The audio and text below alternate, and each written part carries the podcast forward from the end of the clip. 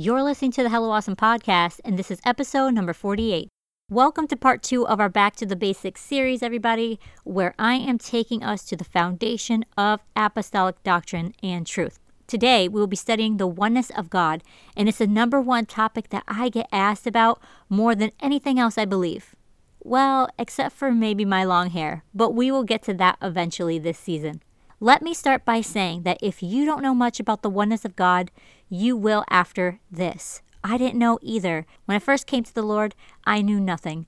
And when I first started studying the Bible, I really was in awe of all of the truth that's inside of it. And I had so many questions. But I'll tell you what, the oneness of God answered every single one of them. While a lot of people argue that the word oneness isn't even in the Bible, the word one is. And many scriptures point in that direction. I'm going to start this episode off with a prayer because I want us to be open to real change, and prayer helps us get there. Lord Jesus, I want to thank you for the revelation of who you are. It is possible to know your identity because you've given us evidence in your word. And so I pray that every person listening will come to understand you on a deeper level, that every preconceived idea or false belief we have will fall at the feet of your truth. Bring us alongside you as children eager to learn, so that we may grow in our faith and walk with you. I ask that you please anoint this episode because without the knowledge of who you are, nothing else I teach matters. Knowing you is the beginning of wisdom and the beginning of a new life in which you are king. I am so thankful that we have the freedom to approach you boldly. Thank you, Jesus, for being so good. I am so grateful to be in a position to share with people just how good you are. Let your will be done through me and through this podcast, and let your word pierce the hearts in new ways so that we may become who you have called us to be. In Jesus' name I pray. Amen. Okay, guys, let's just get right into it. Here is episode number 48 that I am calling back to the basics the oneness of God. You're listening to the Hello Awesome podcast. I'm JC, and this is the place where we get real, sharing truthful insights that will encourage us to make intentional choices in both life and business. I want to start conversations that not many young Christians today are having.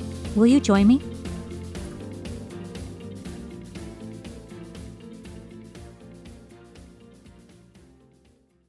Guys, I am beyond excited to tell you about a new feature that I am rolling out this year on the podcast voice memos. That's right. If you've been listening and the Lord just has been blessing you, I'd love to hear about it.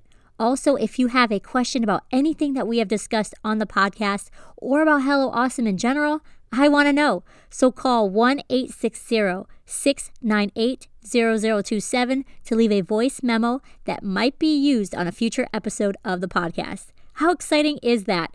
Again, that's 1 860 698 0027 to connect to the official Hello Awesome Podcast voice mailbox. Leave some love or a question and keep tuning in because you might just hear yourself here on the podcast. Before we get to why you're here, let me share two special deals with you from some friends of mine. The Hello Awesome podcast wants to welcome back our sponsor, Nuggles, for a new season. Through affordable, modest fashion, Nuggles aims to provide beauty with comfort. From dresses to slip skirts, modesty doesn't have to sacrifice style. Hello Awesome listeners can use the exclusive 10% discount code by using Hello Awesome 10 during checkout. Head to nuggles.us to browse their full collection today. Again, that's N U G G L E S dot US to shop high quality products to add to your modest wardrobe today. Do you firmly believe that our relationship with Jesus should impact every part of our lives, including the clothes that we wear? We do too, and so do our friends over at The Modest Poppy. If you're ready for casual wear that's high quality for the modern Christian girl, use their special discount code TMP20 for 20% off your next order at themodestpoppy.com. You can be a witness for Jesus just by what you wear. So take advantage of these special offers from our incredible sponsors right now. Welcome back to the podcast, my sweet friends. I am here with another solo show and part two of our Back to the Basics series. I hope you are excited. I know many of you have shared with me on Instagram how you really have been excited about this series because it's been something that has been on your heart, and I want you to know I am right there with you. Every solo show this season, we are diving into foundational topics that shape our beliefs and faith. Now, the format of the Hello Awesome podcast has always been one interview and then the next week a solo show. So if you are new here, that's kind of what I like to do. I like to give you guys some insight myself, what I am feeling, what's been on my heart, uh, some scriptures, some verses, things like that. And we just talk about some really cool, real topics. And then I also like to share with you some interviews of amazing people that can impute some wisdom into your life. I hope that makes sense to you. I am going to keep that format because I really do love it. I like having interviews, but I also do like solo shows because there are some things that are just like burning inside of me that I need to talk to somebody. Rather than talk the ears off of my family, which I do anyway, I put it on the podcast and I pray and I do some research and I really write uh, the episode before I speak it. So anything that I'll be talking about in this series, I have studied and I have taken time to write it all down first. Now, for this Back to the Basics series, I really want us to tap into why we do what we do as apostolics. And I want to encourage us as we walk this unique spiritual road. Last solo show, we discussed the Word of God. I talked about why the Bible is essential to a Christian life and how even the world's most brilliant scientists believed there was a God. If you haven't listened to that episode yet, please go back and do that. I pray that you will be blessed. But today we are tackling one of the biggest controversial topics for us as believers, and that is what we apostolics like to call the oneness of God. Now, why is it a controversy? Because many of the Christian organizations over the last century have not only proclaimed that the oneness of God is false, but they have adopted a triune point of view. Now, this is important to talk about, guys. I know that we don't usually want to because it's very uncomfortable. We like to pretend that when we hear somebody talk about Jesus, they're talking about the one in the Bible. But sometimes that's not true. While they may be deep in scriptures and can follow the life of Jesus through the New Testament, there are many organizations and believers of Christ that denounce that he is in fact God himself. The triune doctrine believes that there are three separate persons working in unison. It is believed that God the Father, Jesus the Son, and the Holy Spirit are three distinct people. Two popular organizations that cling to this doctrine are usually Baptists or Catholics. I am not here to bash anyone. I am merely stating facts of what they believe so that we can understand the difference they tend to lean away from the oneness doctrine, and so throughout the years there has been this tension between those who believe in a triune, co equal relationship within the Godhead and those, like Apostolic Pentecostals, particularly within the United Pentecostal Church International, who believe that the Lord Jesus Christ is God, who operates alone through three distinct roles Father, Son, Holy Spirit, or Holy Ghost not three separate persons. So, why am I telling you this? A few reasons, actually. The biggest one is that you can't live a Christian life without knowing who God is. It's kind of impossible, right? People who call themselves a believer but have no foundational beliefs are building on shaking ground. There is nothing concrete or solid in their faith because they have not yet received or accepted the revelation of God for themselves. Another reason is that we don't want to spend our entire lives fighting for a doctrine that is false or misleading. Not only is it a huge waste of our time here on earth, but it's a devastating reality that could alter our afterlife status when the Lord judges us and we enter into heaven or fall into eternal hell. Lastly, and this is what I want us to get familiar with knowing who Jesus is will help us spot the counterfeit belief systems and will enable us to defend our faith, encourage fellow believers in their walk, and bring the truth to ears that need to hear. I feel and fear that there are many of us who claim to be apostolic Pentecostal, but have not yet established the scriptures that point to only one God in our hearts. And so that is why I really want us to revisit this topic. I also know that there might be some listeners who either are not apostolic or maybe have never visited the idea of there being a oneness theology. And so I want to break it down in a way that can be easily digested. Does that make sense? I don't want to preach to you and say a bunch of fluffy words that have no weight. In this episode, we will go into scripture and we will look at key verses, connecting the dots and finding the pieces to this puzzle we like to call God. Because the fact is, God wants to be known.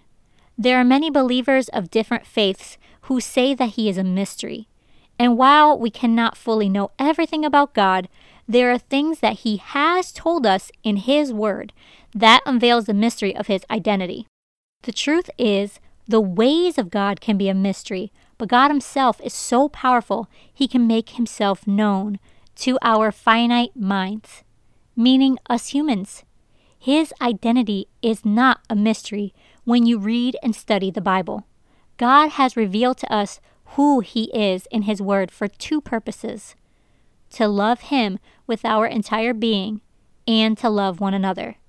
And the only true way to understand how to love in the greatest measure is to understand who it is that has crafted love and has defined it.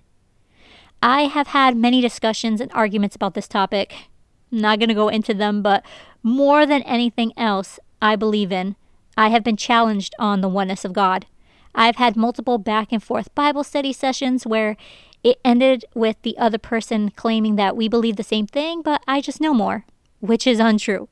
I've also had many get upset or angry at me, refusing to understand what I was teaching. I've been called a heretic and other distasteful words. My point is allow God to work in your heart, even if this topic makes you uncomfortable, even if it challenges your beliefs. Try to be teachable and moldable. Try to be a hearer. I am not a Bible scholar or a preacher. I'm not a pastor or someone in a spiritual authority outside of my home. I do not know it all, and I do not come at this topic with guns blazing. Honestly, if there is something that I have said or that I do say that you do not agree with, all you got to do is just email me, helloawesomeshop at gmail.com, or DM me on Instagram at helloawesomeministries, and let's have just a civil conversation about it. All I am is a woman who grew up going to a church that believed in three separate persons. But when I was at my worst, Jesus met me with the fullness of his identity so that through that revelation, I can know my identity. Through the knowledge of who God is, you will learn who you are and who you are called to be. Through understanding, you will grow strength in your faith so that when the winds blow, you don't go flying like a hairpiece during a hot Sunday morning service. So I pray that your heart and mind will be open and ready to receive whatever God is willing to bless you with through this episode. If I've learned anything during this last decade living for Him, is that God can use any platform at any time to make Himself known to His people. So, in the name of Jesus Christ our Lord, may you yield to His Spirit as you listen to this message and may the walls around your belief system be tender enough to change according to His word and not my words alone. Amen. So, before I jump into scripture, I want to share why I'm passionate about this topic. I can remember being a little girl and having a desire to pray. I really wanted to. But the problem was, I didn't know who to pray to. I knew God was the Father and I knew Jesus was the Son, but when it came time to connect spiritually, I was so confused on who to call on. Who do I talk to during my time in prayer? I was so tripped up that I just stopped trying to figure it out and I gave up praying altogether. In season one of the podcast, I do share more about my testimony if you want to go back and listen. I can remember the exact moment everything clicked for me. I was in a service at my church, the Apostolic Church of Enfield here in Connecticut. I can't tell you the sermon that my pastor was preaching, but I can remember the phrase he said that changed my life Jesus is God. Boom, light bulb. There is one God, and his name is Jesus? That's his name. And that's who I talk to. When I talk to God, I'm talking to Jesus because it's the same person. And when I talk to Jesus, I'm talking to God, not a separate person. It just made so much sense. The more I studied about the one God in the Bible, the Lord worked in my heart and started answering questions I've had. I was only 21 or 22 years old when I encountered Jesus. One profound analogy I felt he gave me not only helped me understand what I was learning, but it helped those I've taught Bible studies to in the past to understand the oneness of God. So, my name is JC. I am a wife, mother, and daughter. I operate differently in those roles, but that doesn't mean I'm three different people. Each of these roles is important and are not separate in identity, but part of one identity. The identity that is defined by my name, JC. You could say that my identity is complete in my name. God is the Father, the Son, and the Holy Ghost, or Holy Spirit. He operates differently in those roles, but he is not three different persons. However, who is God? What is his name? His name is not the Father, the Son, and the Holy Ghost. Those aren't names, but titles. And we will talk more about that when the topic of baptism is featured on a future episode this season. God's name is Jesus, and in that name is his identity. Now, as we go into the Word of God for our proof of who God says He is, we have to let go of our preconceived ideas and beliefs of who we think He is. In the beginning was the Word, and the Word was with God, and the Word was God. John 1 1. Before the beginning, it was just God. My pastor likes to say that it is true that God knows nothing because he was there when only nothing existed apart from himself. Follow that? Word is translated in Greek as logos each time in this verse. Logos is God's speech. So, in the very beginning was the utterances of the Lord existing. We see this in Genesis 1.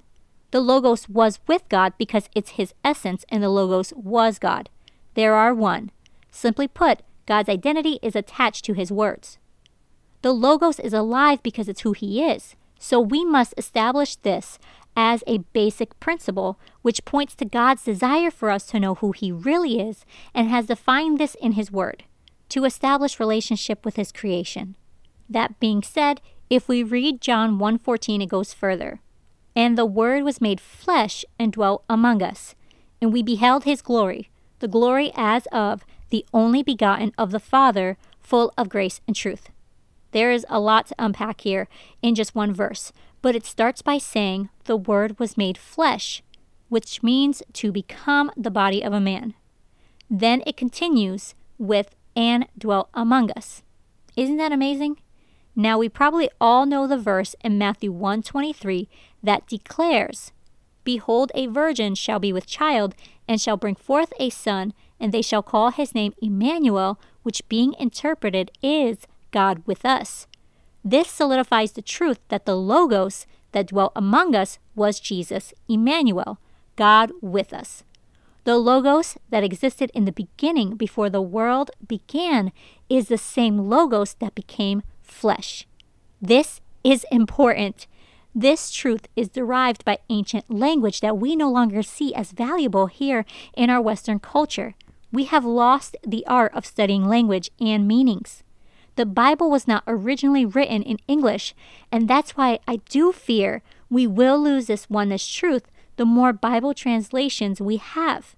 Now, I'm not bashing on newer English Bibles, I use them myself, but it cannot be our only source for studying the Word of God especially when there is rich knowledge waiting to be discovered in many original versions. I believe newer translations of the Bible should be resources during studying, but not used as the ideal for doctrinal foundations. Now, let's go back to John 1:14, and I'm going to read it again. And the word was made flesh and dwelt among us, and we beheld his glory, the glory as of the only begotten of the Father, full of grace and truth. In the phrase, and we beheld his glory. The word he is translated as meaning the same. If we flip back to the Old Testament in Isaiah 48 10 and 11, it says this Behold, I have refined thee, but not with silver. I have chosen thee in the furnace of affliction. For mine own sake, even mine own sake, will I do it. For how should my name be polluted? And I will not give my glory unto another. God is saying that He will refine us, He will do it, and He won't give His glory to another. Here is where the idea that there are co equal persons falls flat. Let's say there are three persons. Well, in Isaiah, God literally says He is not sharing His glory unto another. Wow, that really is a prideful and arrogant thing to do and say. If there was really two other co equals that rule with you, but you're saying they won't get glory. And as we read more of the Bible, we know that Jesus and the Holy Ghost are very much glorified. So does that mean that God is a liar? No, because he can't deny himself, meaning he can't lie against truth. So the only explanation is that God was establishing his identity as one. He will not and will never share his glory with another, period. Because he doesn't have to. He is only one. Now when the King James version says, in John 1:14, the only begotten of the Father. The word begotten gets, well, forgotten. There are a lot of people who don't even use that word and they try and skip over it. Now, many people who believe in a Trinity doctrine use this as proof that Jesus is a separate person. But the word begotten here means sole or only one of its kind, sometimes referring to a child. The glory as of the only begotten of the Father. This verse is not talking about a separate person, but it is acknowledging that God becoming flesh only happened once. There was and will only be one Jesus, one human manifestation of God, the deity. Manifestation means, in faith based language, something spiritual becoming real. The Father became a man only one time for us to establish a new covenant. And so the glory of Jesus is the glory of the Father because they are the same. Jesus was fully God and fully man, therefore, he gets all the glory. God was right. He didn't share his glory with a separate son because he is the Son. That's also why in that scripture we read in Isaiah, God says, Will I do it? It wasn't a question, it was a proclamation. Hebrews 9:28 says, so Christ was once offered to bear the sins of many, and unto them that look for him shall he appear the second time without sin unto salvation. Christ was offered to bear the sins of many. Jesus was only on the earth one time and gave his life for us all. His death on Calvary was a one time moment in history that continually defeats death in every single generation since his pure blood was shed. Beware lest any man spoil you through philosophy and vain deceit, after the tradition of men, after the rudiments of the world, and not after Christ. For in him dwelleth all the fullness of the Godhead bodily. Colossians 2 8 and 9. Jesus has no limits of space and time. God is the only one who could become the pure lamb for our sin and has the power to place limitations on his own manifestation to fulfill the mission. The ultimate act of love as a parent is when we sacrifice our love for a child, not send one child to save another. This is another analogy the Lord gave me one day when I was first saved. If the Father and the Son were separate people, why would the Father choose to send his Son as a sacrifice for his children as an act of love? To me, it doesn't make sense that God would send a second person that is co equal to be brutally beaten and murdered for the sake of saving souls even if the son was going to live again. What makes sense to me, and what is confirmed by Scripture, is God taking that role of son, of Savior, Himself. That is love, self sacrifice, not co equal sacrifice. It's God saying, I see your heart and mess that sin is making, and I am the only one who could fix it. So, guess what? I want you to get to know me. I want to walk where you walk. I want to be where you are so that you can learn of me. Because once you learn who I am, I can set you free through what I'm about to do on the cross. To complete the mission, which always was to cleanse sin from creation forever and open heaven's gates to those who follow him completely, God chose to become a man and die on the cross. This is a demonstration of his love as a father to become Savior. Look unto me and be ye saved, all the ends of the earth, for I am God and there is none else. I have sworn by myself, the word is gone out of my mouth in righteousness, and shall not return, that unto me every knee shall bow, and every tongue shall swear. Isaiah 45, 22, and 23. This scripture is God speaking in the Old Testament. There is none else. I have sworn by myself that unto me every knee shall bow. Very clear language. Now let's read the New Testament. That at the name of Jesus every knee should bow, of things in heaven and things in earth and things under the earth, and that every tongue should confess that Jesus Christ is Lord to the glory of God the Father. Philippians 2 10 and 11. Jesus Christ is Lord, is God, that at the name of Jesus every knee should bow because Jesus is the Father. I absolutely love how he establishes his identity to us and makes it clear to understand. Listen, I'm not taking one scripture verse and making an entire doctrine out of it. I know sometimes we are accused of that being oneness people, but I am using one verse as a starting point for studying. That leads me to confirming scriptures throughout the Word, both in the Old and New Testament.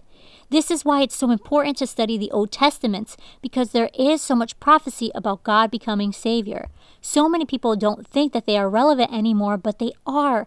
That's why they have been preserved in the Word. If I had to choose which books were my favorites, the majority of them would be in the Old Testament because they set the foundation.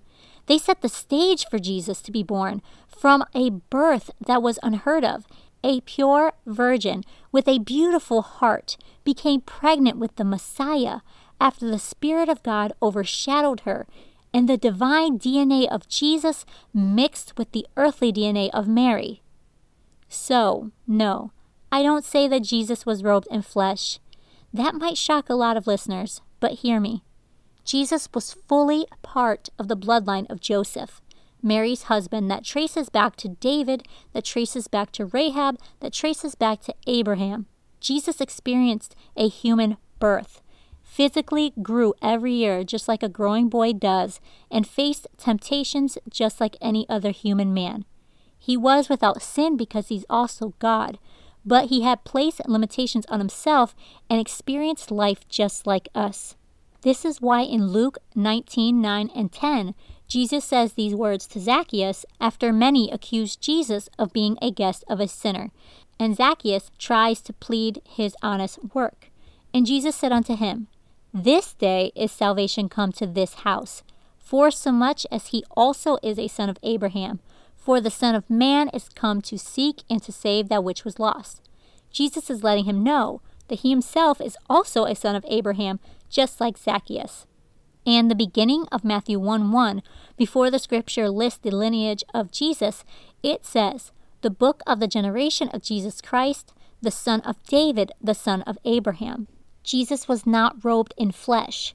The scripture says he was made flesh, became, not wrapped in a shell like a turtle. Life began at conception, like it always does. And if you haven't realized it already, language is so important to God. And I want to challenge you to look at the language you are using to describe God and who He is. Please make sure that the language you are using matches up with Scripture and don't go along with popular phrases just because it's acceptable through the organization that you're a part of. One of the things I loved doing in the beginning of studying the Bible and getting to know God is comparing verses from the Old Testament to the New. It gave me a bigger perception. For instance, in Exodus 3, Moses is tending to his father in law's flock. He's been hiding out in the country, living the slow and humble life after he killed an Egyptian as a young man and feared for his life. This is when the Lord appears to Moses in a burning bush and calls him to lead the children of Israel out of Egypt and deliver them from slavery. Sometime during their conversation, Moses says this in Exodus 3:13, "And Moses said unto God, Behold, when I come unto the children of Israel, and shall say unto them, The God of your fathers hath sent me unto you, and they shall say to me, What is his name? What shall I say unto them? So Moses is trying to figure out how he should explain the identity of God to the children of Israel, so they'll believe that he truly was sent from God. And the Lord replies with this in the next verse, verse 14. And God said unto Moses, I am that I am. And he said, Thus shalt thou say unto the children of Israel, I am hath sent me unto you. When studied, the phrase I am here is interpreted as Haweh in Hebrew, meaning to be or to exist. Remember this. Jumping to the New Testament, we go to a story in John 8 when Jesus is being challenged by the scribes and Pharisees. Scribes and Pharisees are church people who knew the law of Moses and tried to keep the moral compass of the people pointing to God, but they often focused on the traditions of the church over the years and became stuck in their repetitions. So the Jews are questioning Jesus and are relentless in trying to prove him wrong. Towards the end of their argument, Jesus says this in John 8 54 through 56. Jesus answered, If I honor myself, my honor is nothing. It is my Father that honoreth me, of whom ye say that he is your God. Yet ye have not known him, but I know him, and if I should say I know him not, I shall be a liar like unto you. But I know him, and keep his saying. Your father Abraham rejoiced to see my day, and he saw it and was glad. So many people are confused by the New Testament when Jesus starts speaking like the Father is another person. But we have to remember that in this moment, in the moment of when Jesus is on earth, he is not just fully God, but also fully man. And in his humanity, he is acknowledging the role of the Father, especially when speaking to Jewish people, so that they would understand what he was trying to teach them. They do not believe that Jesus is the Messiah, and they definitely don't believe that Jesus is God. So, as a human manifestation, Jesus is saying here that his honor comes from their God and that he cannot lie and say that he doesn't know him. Then Jesus goes further and makes the statement that Abraham rejoiced to see the day he became, that Abraham saw it and was glad. Now, two things here not only is Jesus saying that Abraham, the honored father of their spiritual lineage, rejoiced to see the day that Jesus is on earth, but that he actually saw it and was happy about it. So, this means that Jesus, even as a human manifestation, still has an awareness as God because he is God.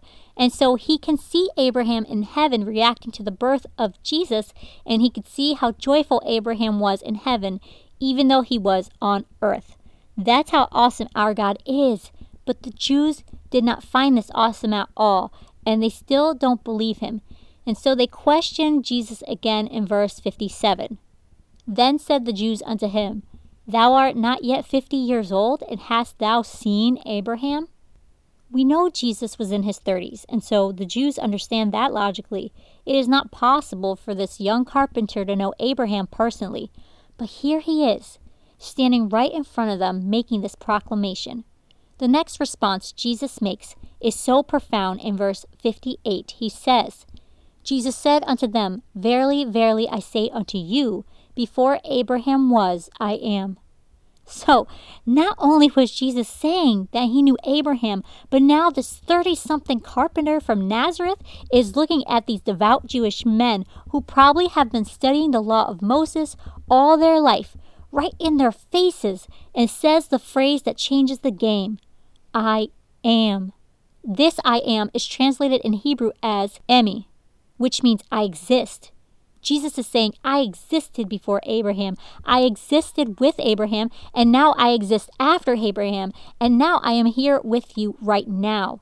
I existed with Moses, and I was with him, and I am with you too.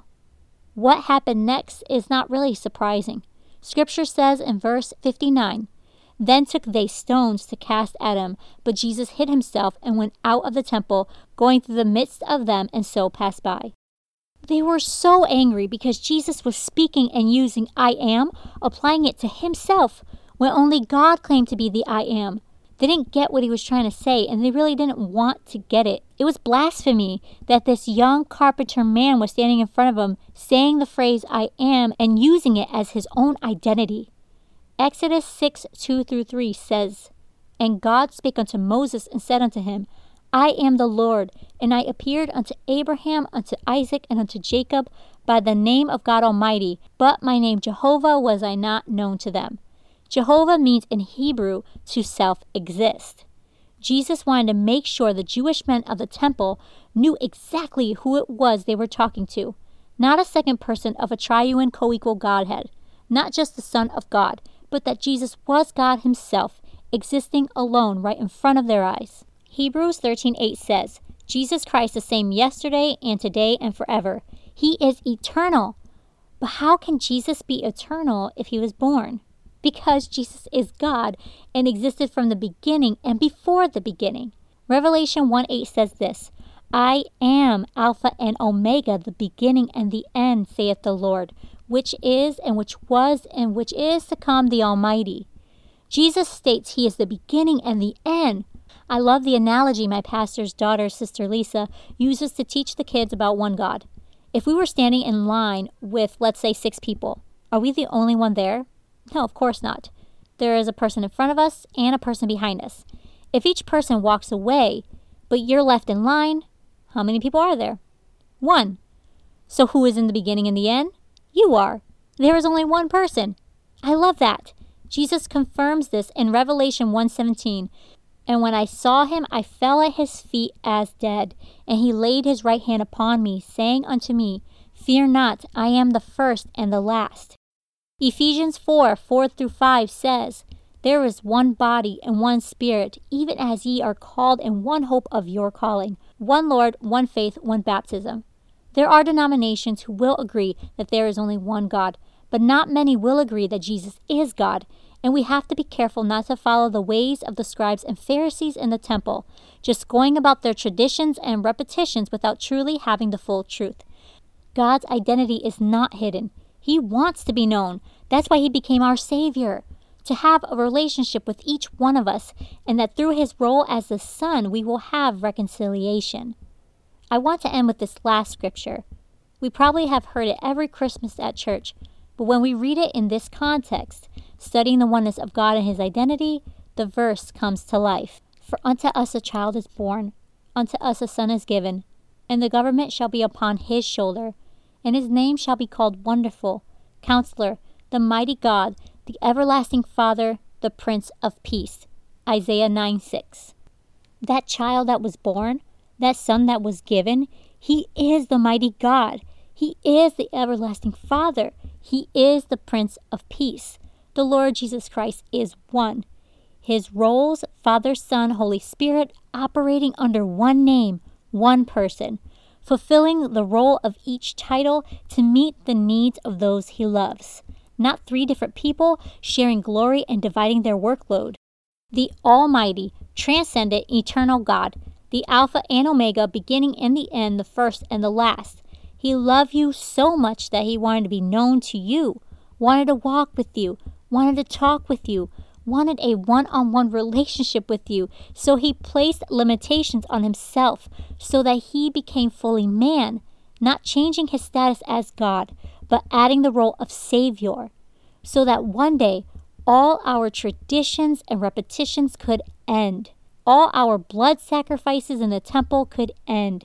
And in one moment, one point in history, one body of the Lord Jesus Christ would be offered up as the very last blood sacrifice forever to redeem our hearts back to Him, to cleanse us of the deathly grasp of sin, to give us an opportunity to live with Him in heaven where tears and sorrows don't exist anymore. That's my God. That's my Jesus. The fullness of the Godhead dwells in one identity. And I pray you will take some time in your own life to let Him show you who He really is, and that you may get to know Him better than before. I obviously can talk about the revelation of Jesus all day.